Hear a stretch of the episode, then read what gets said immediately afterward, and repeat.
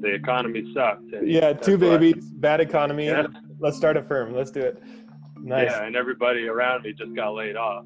So he's, my my father-in-law thought I was the craziest person on earth, but it worked.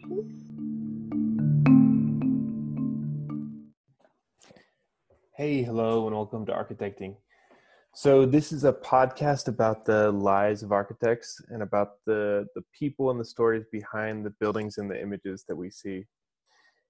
And beyond that, with, with our very international world that we live in, this show will purposely be local and narrow.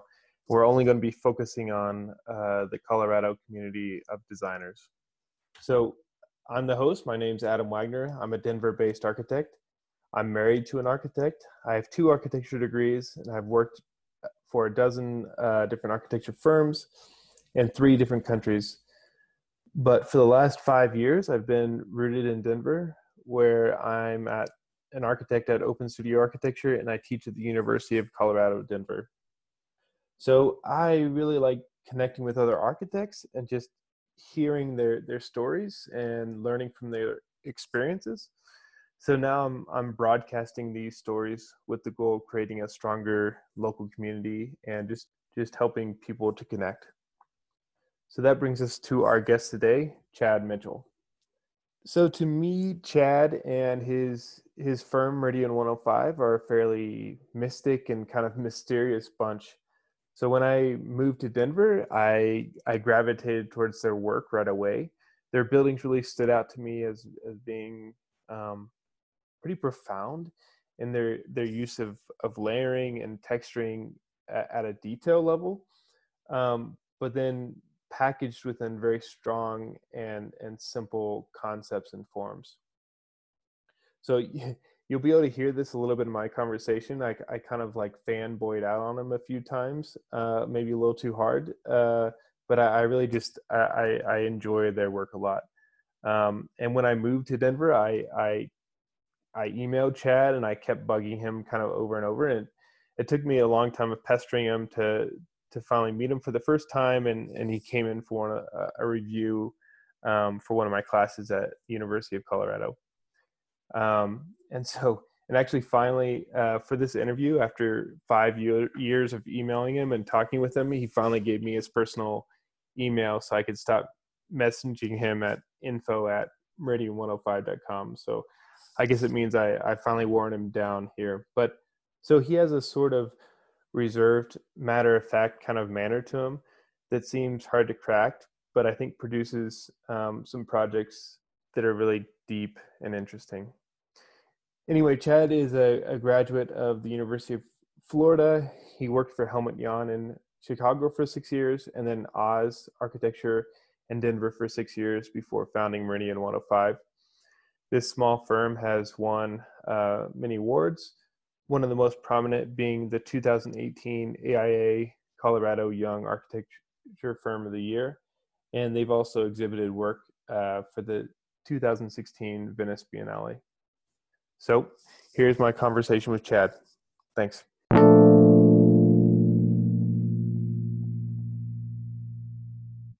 Happy Friday. How's your how's your day? So far, it's all right. How about yourself? Yeah. It was like a it was like a deadline day where I had like a bunch of little appointments that popped up and it was it was like a race to get to this point, but I I knocked, Yeah. it, I knocked it out right before this, so I'm feeling better. Yeah. What kind of deadlines did you have? Oh, it was just like a an RFP like draft uh going out, so getting that Yeah. going, but so Cool. where, so where are you at? So so tell me about your space a little bit. I, I've seen pictures of the outside, but what? Uh, what Yeah, we have an old gas station that um, used to serve like the old Stapleton Airport. It's on Smith Road. I don't know if you ever go over to that area, but it's between Colorado and uh, Quebec. Oh yeah. You know, right, right along the light rail there. um, and so this area used to like serve the Stapleton Airport, and we a few years back bought one of the old gas stations, and it's kind of a cool space. Um, a little bit beat up, you know, it's not very large, but uh, it's a good good spot. Um, yeah. Do you have like a do you have like a little like workshop and stuff in there that you can kind of fabricate some things and Yeah, you want you want me to give you a little Facebook tour? Sure. But uh. I can. I, I can I can narrate it for the uh for, for the podcast. All right. So we're seeing a lot of glass going in. Corner space. Nice. Yeah, so basically, you know, it's you know, it's a fairly kind of small space, but we've got a little conference room, that light rail outside, you know, Nice. um, little parking lot and cool spot. And then we got a garage in here, which is too messy to show you right now, but it's got a sailboat in there. Nice. we uh, we use that as our workshop. That's perfect. That's that's the dream there. Like have your own uh your own architecture uh clubhouse. Well, you know. A little bit of that, yeah, You did it. Yeah. yeah. I keep trying to figure out how to ask this question, but who- who are you? Who would you say you are in like two sentences? it, it's been tripping a lot of people up. I don't mean it to. It can be a pretty simple question, but Um, I mean, I'm just an architect. That's all. nice. I like that. So, so how how'd you get there? Where where'd you come from? um, I mean, I moved to Denver in 2005. Um, before that, I was in Chicago for about six years, um, working there. Um, and that was like 99 to 2005 when I was working at Murphy Jahn. Um, you know, that was after after a small stint in Fort Lauderdale, Florida, after college. Um, but that's kind of my whole roundabout path to Meridian 105. Um, I've been here the longest, honestly, for any point in my career. At this point, it's been, you know, 15 years. It's been a Yeah. while. Yeah, so I, I'd forgotten that you that you were in a Florida guy with with Brad Tomecek as well until you until you brought it up. So, did you grow up in Florida or just go there for school? Yeah, I grew up. I grew up in Clearwater, um, Hmm. from like uh, third grade until college, um, and uh, you know, I went to college in Gainesville for six years before I decided, you know, to move out and try big city living in Chicago. So Yeah. did you were you were you there at the same time as Brad at, at Florida or yeah, we, we were in the same class. We had Oh, really? a bunch of classes together and stuff. Yeah, we were good friends. Hung out a lot. that's funny. we had we had design classes together and um we were in the same friend circle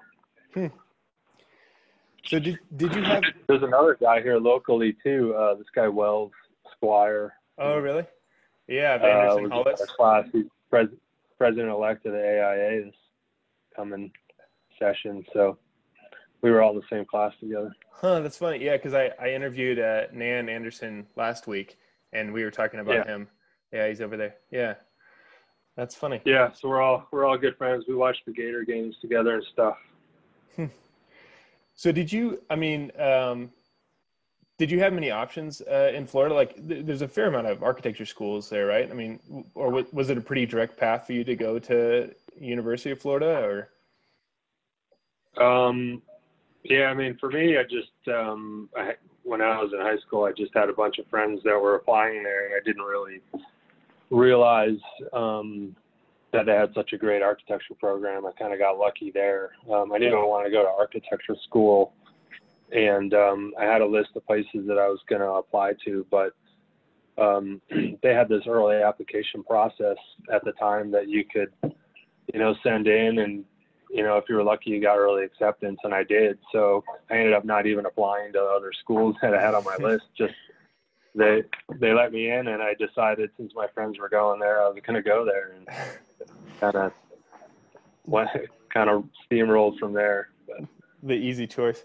I yeah, I look at. I kind of did the same thing. Right? I grew up in Kansas and just went to Kansas State, and you know, I, I wonder how big of a difference would it have made to go to a different undergrad for architecture. You know, like would you be, you think you'd be a different architect now, or or I wonder that too. Like I, you know, I had an opportunity to go to a different grad school, um, and I didn't take that one. Um, again, you know, just was very comfortable at University of Florida. Um, and so, you know, I went to school with just like one teaching philosophy and I don't really, I don't really know what I missed because I didn't, you know, participate in, you know, another school's program. So I, I wonder that same thing, I think sometimes.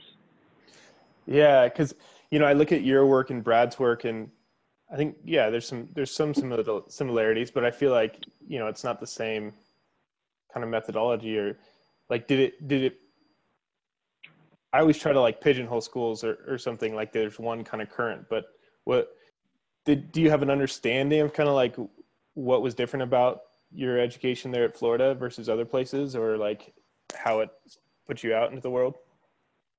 I mean, you know, Florida had kind of two different groups of teachers, I think. They had the ones that were pretty pragmatic, and then they had the ones that were pretty I guess, theoretical in their teachings. And I was more like in that pragmatic group, and I think I gravitated more towards those, um, you know, types types of professors. Um, so I think they kind of catered to both types of students there, but you know, their their programming or their program overall is just great, you know, for everybody. I think. Um, it was a good program to go to. Um, you know, the I'd say Brad probably more is in line with some of the more theoretical teachers mm. that we had there. Uh, at least that's my observation of the work that he does. Um, but um, you know, they really kind of embrace everybody there. Yeah, interesting. So you graduated there, and you're like, I need I need to get to a, a bigger bigger city and you go to Chicago, or was it that direct? I when I graduated, I actually I tried to move to Los Angeles or New York City. That was my dream to go to one of those places. And I didn't know how to apply for a job. That's not something they taught at school, you know? Yeah. So I thought that I could just fly out there and, you know, start walking into offices with a resume in hand and just ask for a job. And so I had some friends in California and I had some friends in New York, and I kind of gave that a shot, and it didn't work. Um, but it, so I moved to New York because um, I had family living in Albany, um, which was a couple hours from New York City. And I was there for a couple months and didn't get a job. And uh, Wells, actually, Wells Squier got me a job down in Fort Lauderdale because he was working down there and so I worked down in Fort Lauderdale for about a year, um, and um, it was kind of like a temporary stop. I mean, really, I I wanted to work at a big firm in a big city or you know, figure design firm. Um, I'd I'd say that you know down in Florida at the time there wasn't a lot of big name firms. You know, like Miami didn't have the big architecture scene that they do now. Um, so I didn't really feel like there was a whole lot of opportunity to stay in Florida. So that's kind of what sent me to Chicago. Um, I had a couple friends that were living there and they were doing pretty good, and actually ended up applying for um, six or seven different firms when I decided I wanted to move to Chicago. And I think I interviewed every single one of them. Mm. And you know, just strangely, I, I only got one offer from that trip, and it was from Helmut Jahn. So I was ecstatic, and I That's took not it, bad. You know? Yeah, I know. I, I I'm I'm really I'm really interested to hear what he's like. Like he he's such kind of a enigma to me. Like I feel like in school he was kind of big before before I got to school, but it was kind of like I heard about him, but I never I you know it's hard to kind of know what he was doing, and he was such this big figure it seemed like um, and and doing this fairly unique w- work but yeah what he was like um yeah i learned about him in college too like he was one of those architects that was in the books you know that mm-hmm.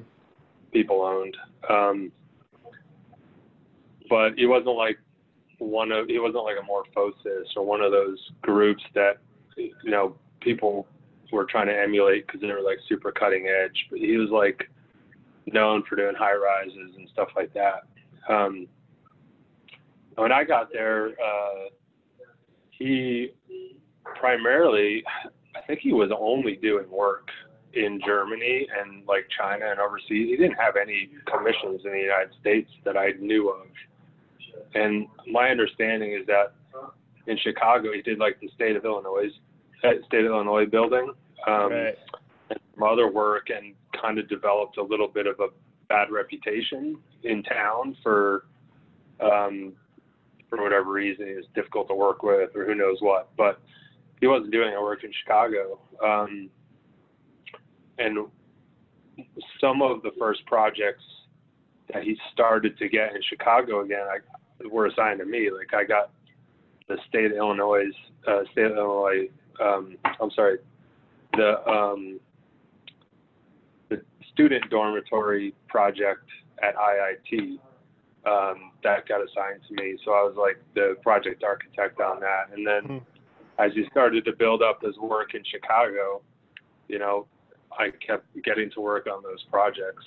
Um, but he was um, one of those like perfectionist type guys that like didn't really want to accept anything less than perfect work. And if he didn't produce it he took it out on you.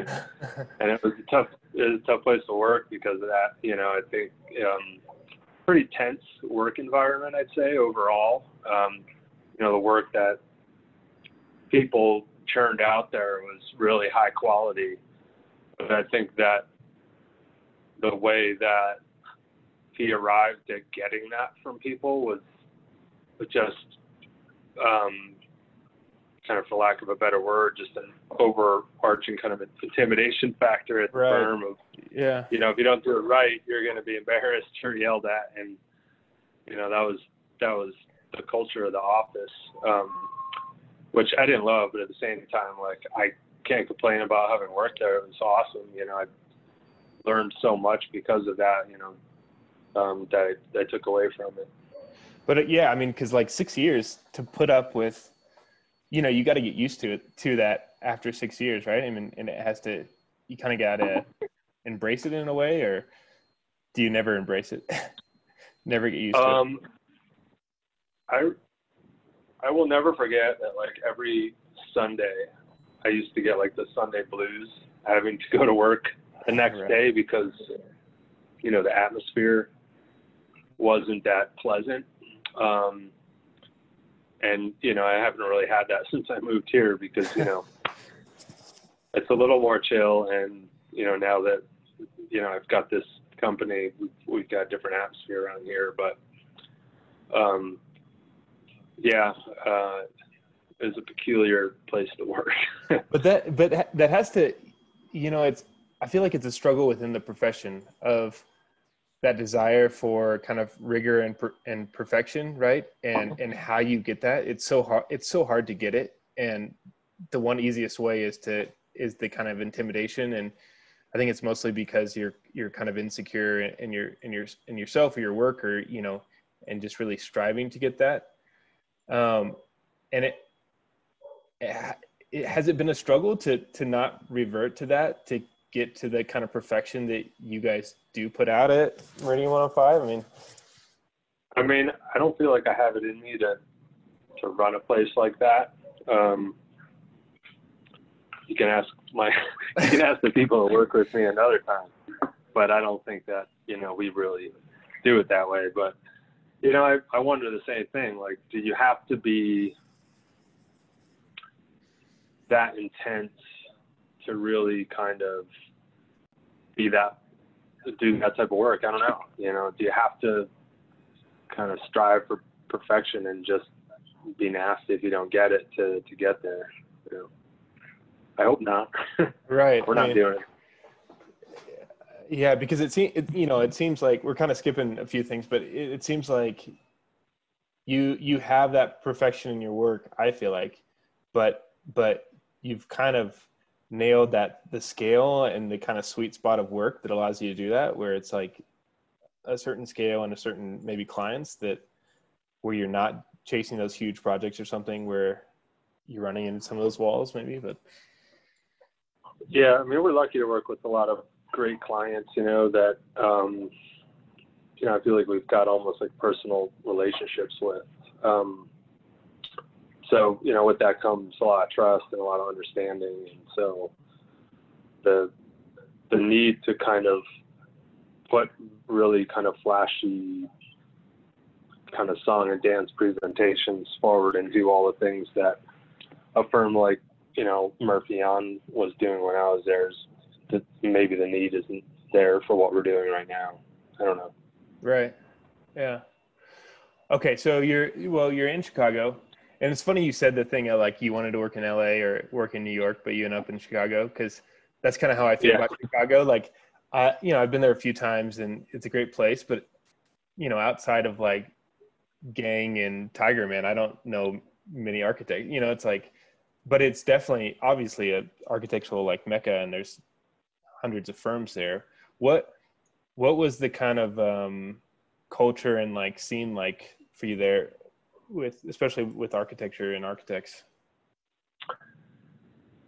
Uh, I feel like the architecture in Chicago is really kind of buttoned up. It's hmm. I, I, wouldn't call it conservative. Um, but it's really refined and um, uh, it, doesn't seem to take a lot of chances. I mean, maybe Jeanne Gang's work is an anomaly because um, you know she does some interesting things, but I feel like a lot of the work in Chicago is kind of corporate. Um, you know, it, it's different than what you know I see out of like Los Angeles. I mean, I really wanted to move to Los Angeles back in the time because you know, I was really impressed by the firms that were doing experimental type of projects. You know, that's what I wanted to be a part of back, you know, when I graduated. Yeah. But is it, is it a um, very like collaborative environment? is there like architecture league softballs and softball leagues and stuff where you're like seeing other people oh yeah totally. or is it pretty is it, yeah. Is it pretty competitive and yeah our um believe it or not so murphy Jahn was mostly a German firm. You know, like I'd say that maybe 60% of the employees were employees were German. So mm. it was a German and English speaking office, but you might you might be in the section with mostly Germans working on German projects. You might not hear English most of the day. Um, but strangely, we were in a softball league and uh, we're the league champions when, when I was on the softball team. Really? Yeah, because we had some ringers on the team. The some Americans that we have in our office had like a baseball background, you know, so we we kicked everybody's butt in the nice. softball league. But we did have, you know, one or two players on the team that would run to like third base, you know, when they hit the ball. Um, but yeah, no, there was there was a good scene there, you know. Um, uh, Murphy was kind of like not competing against those other firms for work. Um, so I don't. We, we, were kind of in a different world there when, when we were at that firm. Um, when I was at that firm, just you know, our work was in China, it was in Germany.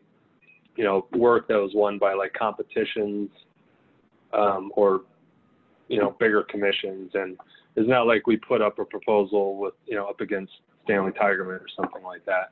Um, it was it was his own projects, and um, you know, they were not international projects. So right, huh? That's interesting. Like being being in such an architectural city and but working mostly out outside of it. Um, yeah. Yeah, that's true. Yeah.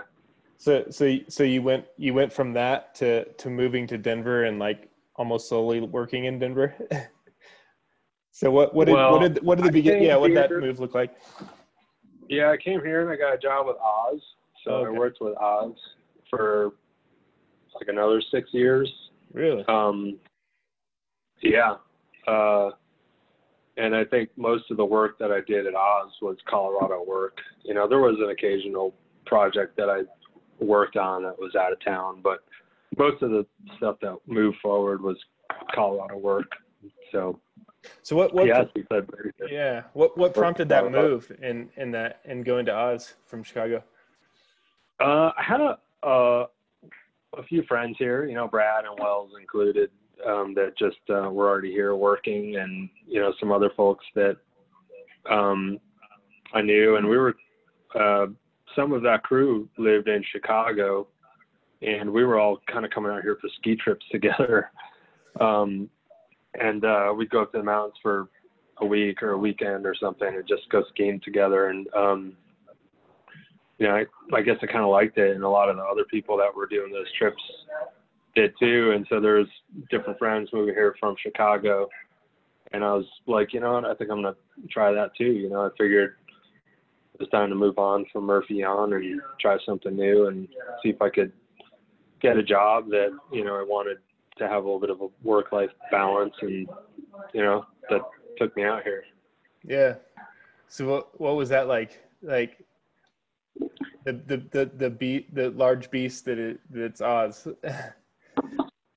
Um i mean it was peculiar coming from a firm i'd say that really kind of put um say like design and that sort of excellence on a pedestal, and then working at a firm that was very much client service oriented. And so it, it was extremely different, honestly. Like, I, I think now, like, somehow Meridian 105 falls somewhere in the middle because of my experience at both those firms. Um, but they were, they're extremely different, you know, far extremes. Yeah. Um, especially with yeah. that kind of that that kind of soul vision that was probably with Helmut Jahn, and then going to the the real kind of collective at Oz. Um, yeah, like at Oz, I don't think they have any one real designer there. Um, you know, strangely, when I was at Murphy Jahn, um, my role was primarily technical. I was one of I was a project architect, and my role was detailing. So I sat there oh, for hours and hours every day and drew details. Uh, and mostly my role was facade detailing. Um, so they would assign me to a project for three, four months, and I just draw all the facade details, and then I'd migrate uh, to a different project. Huh. And then eventually I worked my way into the role of doing like CA on the local uh, uh, IIT project. Um, and so I did a little bit of CA on some overseas stuff, but remotely, and also some detailing. So my role there was very technical, but when I came to Oz, um, it really kind of transitioned into like a designer role. Um, I did do some technical stuff, and I was still a project architect, but I was very much front end working on the, the, volumetric designs on some of their hmm. work that they were doing. So, you know, it, it was. I, I, think I told them when I came here that I really wanted to do that because um, I, I, you know, I wasn't going to get that opportunity at Murphy Jahn. Um, that was, you know, really reserved for people that were willing to spend, you know, 90 hours a week, and I wasn't one of those people. So, right. Um, but that's really interesting. That's an interesting like career arc. It, it, feels kind of opposite. You know, normally you come in and you're doing kind of massing and things like that, and helping out with graphics, and then you you work your way to, to detailing. At least in my experience, but but to have that detailing experience and then bring that to the front end seemed pretty powerful. Yeah. yeah. Hmm. I mean, I, I think that my work there has given me just a major appreciation for just the details. Um, know, even now, I I work, I draw details. You know, like I, I still do it. Um, you know, I'm not sitting in an office trying to get work all day. You know, like I I get in the Revit file with my team and I draw details with them, and I like doing it. you know, it's like probably the funnest part of my week when I can find two hours to do a little bit of it. Nice. So so what? So six years. You said six years there, six years there, and then I'm then I'm gone again. what was the impetus? Yeah, that was in uh, I guess the end of 2010. I was ready, you know. Um, not the best time to start a business. right. Um, but I wasn't, you know, I, I sat there from 2008 to 2010, just watching people get laid off for two years. And I, during that time frame, I decided, look, I want to, I want to do this. I want to start my own thing. And I, I kind of sat there hoping that I would get laid off so that I could collect some unemployment. Right. But I didn't. So um, I quit um, to do this. And, you know, I think people thought I was maybe crazy at the time just because the economy really wasn't very good. Uh, but I did it anyway. Um, and it worked. So yeah, what it, I'm always interested in that like little spark in that those first like six months or whatever. So did you did you have a project lined up, or you just you just quit? You had some money and started drawing. Yeah, I, I didn't. have I didn't have any projects lined up. Uh, in fact, uh, you know, if you look at our website, there's a, a handful like theoretical design exercise projects that might even look a little bit like college work. Like I think that you know part of what was making me want to leave Oz and start a company was just this uh, like overwhelming desire to just do some design. You know, like I, I was doing design at Oz, but it wasn't the type that I really wanted to do. Um, and I just felt like, I mean, it sounds cheesy, but I had this kind of burning sensation to really just like do some design work. Um, and so, you know, I think with Revit software coming out and other 3D modeling was becoming more popular at the time, and I was becoming more familiar with it at Oz. It just felt like I wanted to do this, and so I spent that first.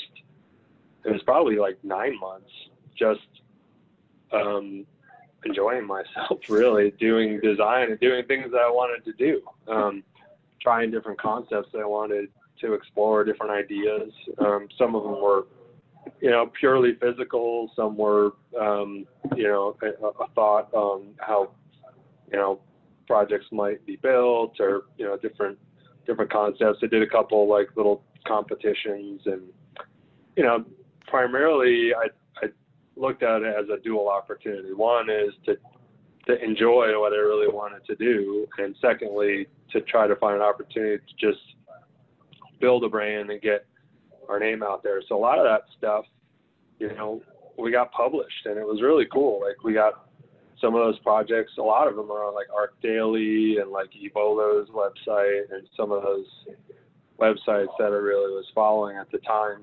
Um, just to kind of get our name out there and prove that we're a design firm. Um, you know, I don't, I don't know what value those projects, you know, offer us now, but except to look back and be proud of them, you know? Right. I mean, it, yeah, it's interesting you're talking about like wanting to follow those kind of LA architects because yeah, like some of the like the V Tower and like the the Weave housing especially, you know, has some like nice like Neil Denari kind of moves and sense to it or something, and that kind of West Coast. But so who who is we at that point?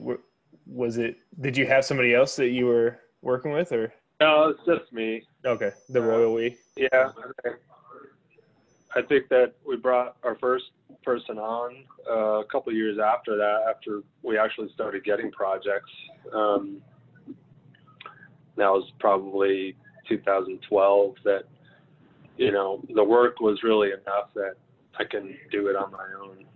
Um, yeah, you know, and that was the probably the the Tejon project um, that actually is built and some other work that we were working on at the time that really was enough of an indication that you know I should probably look at myself more like a a firm that that you know is trying to accomplish work, and so we brought some people on, and um, you know things kind of snowball a little bit from there.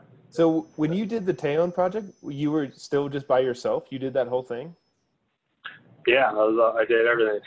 wow. That was me. Yeah. Didn't, didn't have an employee at that time. Hmm. I, I love that project. We went when we first moved here. We we checked out apartments there, and we're we're pretty close to getting one. But um, yeah, it's it's such a you know I think like with your work, I, and I don't say I don't I mean this for you. I don't I, maybe I'll say it to other people, but I mean it for you. That you know I, I really love your work in the especially in the way that you you you really craft these details and have such a good like texture to things all within a very kind of simple and fundamental concept you know? It's like a very clear thing but but it it w- works at these different scales and i think yeah that tejon project really kind of exemplifies it um, in a lot of ways but so how'd you how'd you it, how'd you get that how'd you get connected into that project then? That was a, a client that we actually um, that i did a project with when i was at oz um, they reached out and you know knew that I had started my own firm, so they reached out and we ended up working uh, on the project with them. In fact, when they first reached out to us, they owned uh, a much smaller property there that they wanted to do a multifamily building on, and after we started it, they were able to build or buy the property next door, so it got larger. Um, you know, like looking back, it was a larger project than I would have expected, I think, to get as somebody just started a company that had one person. But um, I think we had a good, you know, I had a good level of trust with this client and kind of the project unfolded and we did it, you know. Um, so that yeah. was that was like how many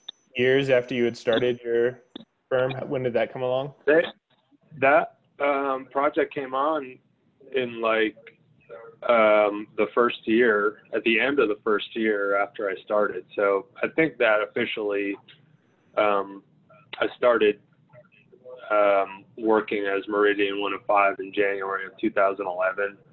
And then towards the end, I was starting to get projects at the end of 2011. So I did that ship top house um, and I did the Tejon project at the end of 2011. Yeah.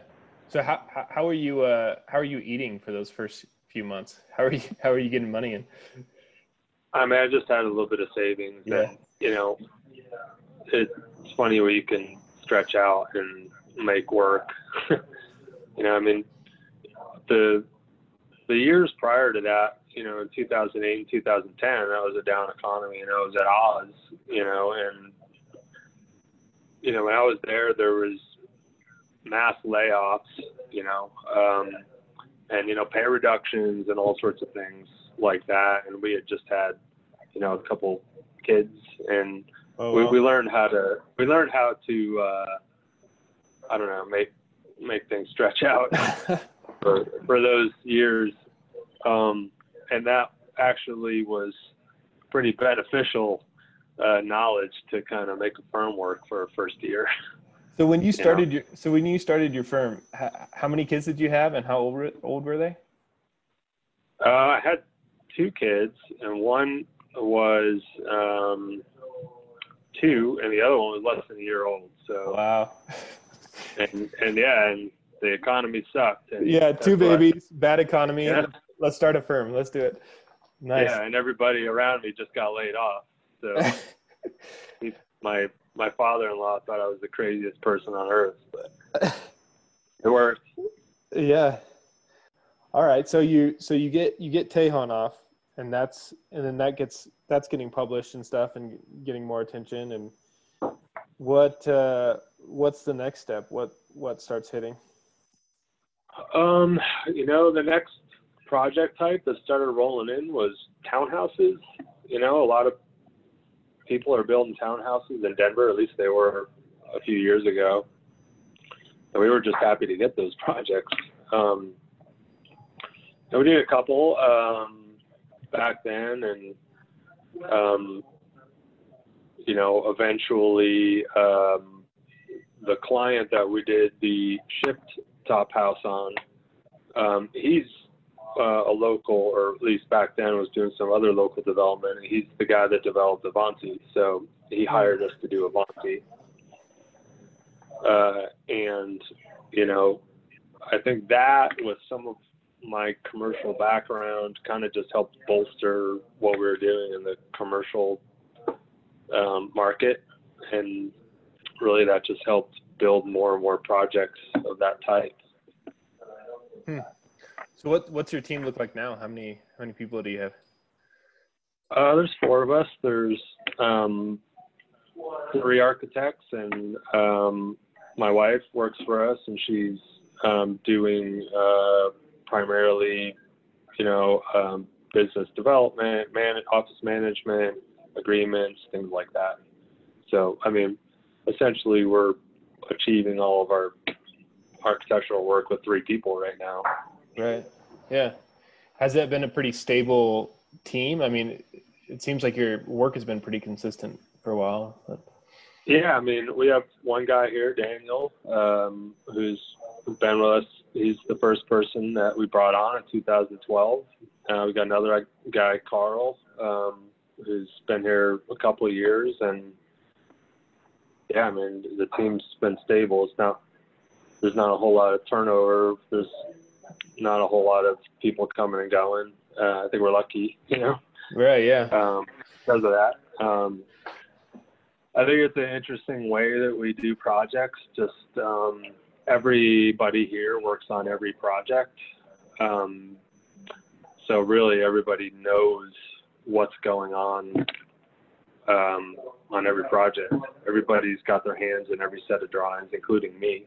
Um, and so we're working very closely together. Um, it's not like these different kind of segmented teams that are doing you know these different projects. We it's a, it's a little bit of a challenge to do that as a small firm, you know, because deadlines come and go, and um, you know some projects start and stop. So really, we just try to you know group on every project and get it done. Right. And and everybody's so if you have a new project coming in the door, does everybody kind of jump on it in the beginning like that, or do you kind of run with yeah. it for a little bit? And yeah. Yeah, in fact, we're starting a new project this week, and that's the way we're doing it. It's just like, well, what do you want to do? What do you want to work on? Let's let's decide what we're gonna do for this project and what we want to do first, and who's got time right now, who's got time today, and what task can you start on, what task can I start on, and you know, I, I, I try to kind of mix the responsibilities so that we're all doing different tasks and get a little bit of variety to keep things interesting. Um, you know, some of it's who's available, and some of it's just like um, what some what somebody might want to work on, I guess. Um, but that's how we attack projects. Yeah. I don't usually like to get into this, but but again, I love your work, and I I, I really just want to try to figure out how to copy it or be as good as you. But uh, w- you know how to talk about your process. I, I I feel like that's a hard thing for architects and for us. You know, like we're we're trying to figure out our own process, to be honest. Right. Yeah. Uh, we're always trying to figure out our own process um, and try to make it better. Um, historically, um, we've started most projects in Revit, which has its ups and downs, you know, and it's so component based. Um, and we're, we're, we're trying to kind of try other methods to to kind of break that mold that Revit imposes on us. I think that even though we use Revit in the early phases of design, we find a way to use it that stretches its limits. Right. You know, um, like that V Tower project and that um, Weave housing projects were both Revit projects, but we're using the commands in Revit that I feel like are underutilized. We're using the massing commands and, and trying to stretch this software to the limit. Um, but at the same time, you know, I feel like sometimes we miss out on what you get from like hand drawing and model making and things like that. So I think in this latest project we're starting this week, we're trying to um, just employ some of those techniques that historically, like you might use in college, you know, Right. uh, mapping and analysis and things like that. Um, but our process, you know, it, it changes on every project, but we're trying to we're trying to dial it in and make it as meaningful as pro- as possible. Um, I don't I don't know what that means, but um, that's something that we're always working on. Right. Because I, you know, I, I, uh, I'm in, I live in Sunnyside, and so I, I'm pretty, I'm pretty close to like the, the your rail project, and um, and Jason Street, and so, and I have friends that live over there in the rail yard, so I get to see it quite a bit, and I think, you know, it's, it's interesting in just the massing of the kind of three bars that that march back and the kind of hierarchy of the materiality there, but then also it's always intriguing those those those angles like in section and also in elevation of the windows and the play of that. Where where did that come from? You know, um, I'd say that the Railhouse project is a pretty good prototype of what we would consider like our typical Denver developer driven projects where we've got a certain budget and um, we can't really design the entire building to the nines. You know what I mean? right like we've got a certain budget um, that we're and we're trying to accomplish a handful of goals to really present a nice building to the street and so um, the buildings that really turn the corner on Inca and 40th um, we really wanted to really engage the sidewalk on those um, and so we've got these front porches that go around things like that but um, there, there's always the push on these local projects by developers to really max out the square footage. You know, right you've got a certain footprint in the Denver building or zoning code to to build to uh, up to the lot line or up to the setback line or whatever, and those are square feet that can be sold or rent. So um, we we're always trying to find creative ways to kind of carve into that um, in ways that is palatable to our clients. Um, on the Railhouse project, one of the ideas we had was this kind of bow tie mansard roof uh, that you see there, which really allowed for some building form to take shape, but also like it wasn't detrimental to the square footage or the usable space on the third floor. Um, but overall, like the the railway runs like right alongside the front of the building. And one of the best pictures we have on our websites is just, I think, a picture from across um, the railroad tracks that shows these trains lined up with the building in the background. What we really wanted to do was just, with that long facade, make it almost look like a rail car with all the windows on it.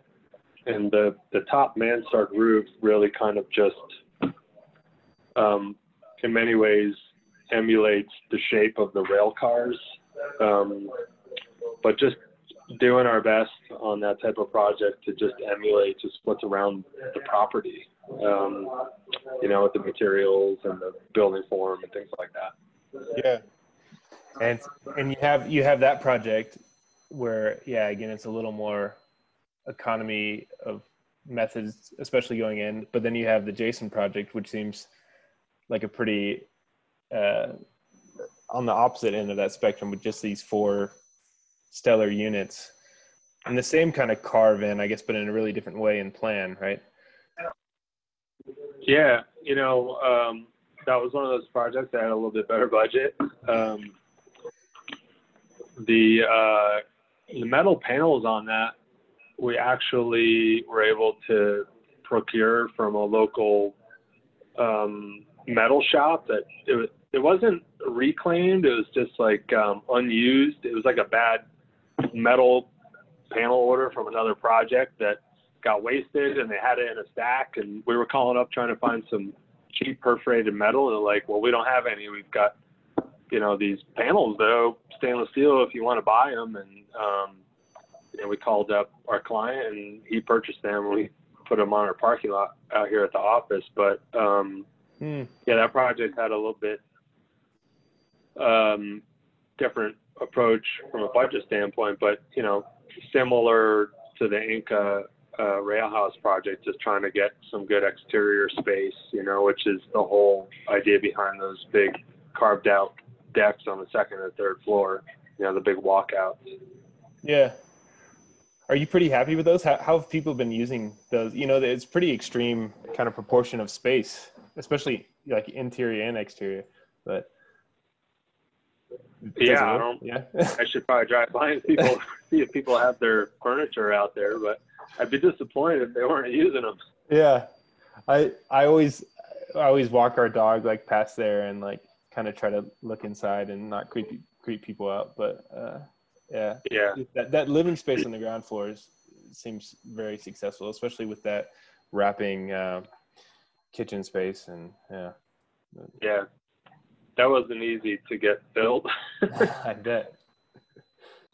So what's what's your what's your kind of Denver community? So I mean, you've got your your, your two friends, of course, uh, but you you work with other architects or other um, people. Do you have a softball team? Do you? no, I mean, I haven't really found time for that that sort of stuff these days. Yeah. This is a question I like to ask everybody, but so what what's your uh do you have like a mountaintop moment that you've had that you're saying this is this this makes it worth it and in the same token do you have like that worst moment Uh, shoot, and what's the mountaintop? what's the mountaintop moment? I don't know. have you been there yeah have you been there yet i mean Uh, I mean, I feel like we have these little little hills, maybe yeah that we get on top of. Um, I don't think we've reached the mountaintop yet.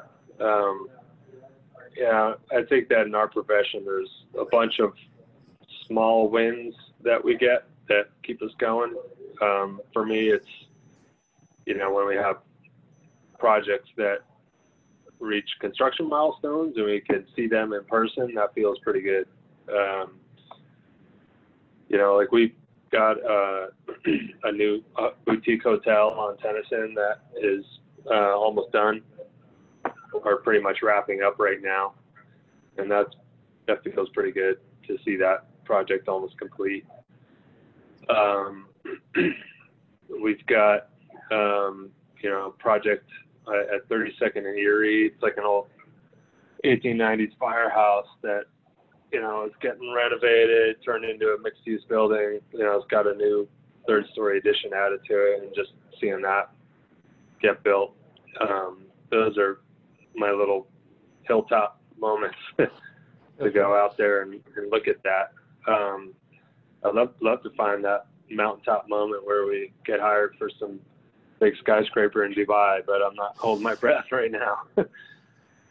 um, yeah, I mean, probably the low point is just you know those years between 2008 2010, just struggling to make ends meet, and you know that's um, tough time in the career, but probably valuable time. You know, a good learning experience. Yeah. See, you you you you, you, talked about the the skyscraper in Dubai, but what what is next? Do you know what's next? Do you know where you're projecting towards?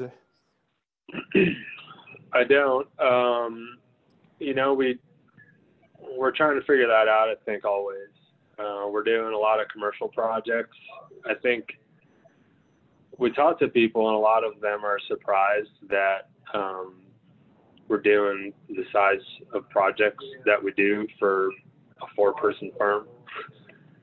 Um, we like doing that commercial work, honestly.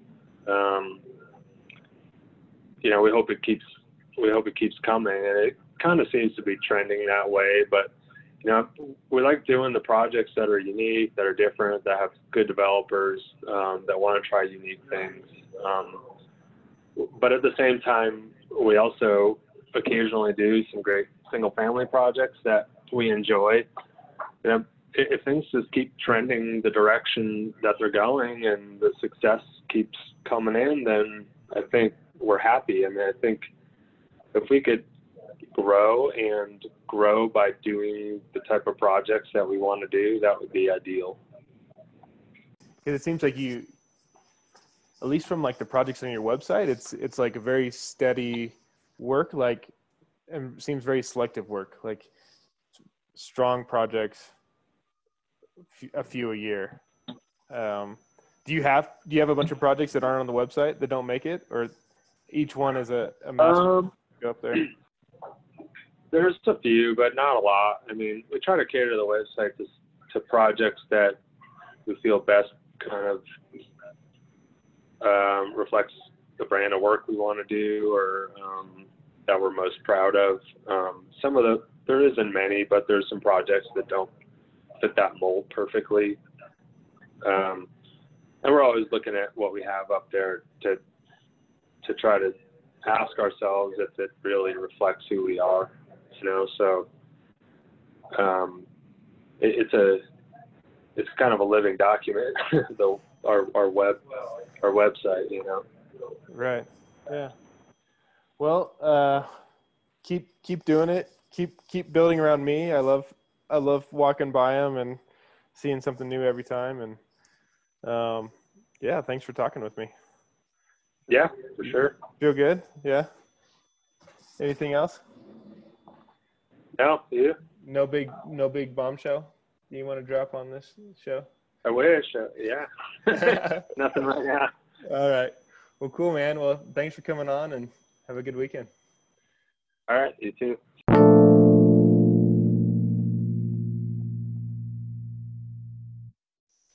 Thanks for listening to this week's show. You can visit architect-ing.com to see images from this week's guest and please rate and review the show wherever you listen on Apple, Google, Spotify, Stitcher, or Anchor. Have a great week and continue to reach out. Thanks.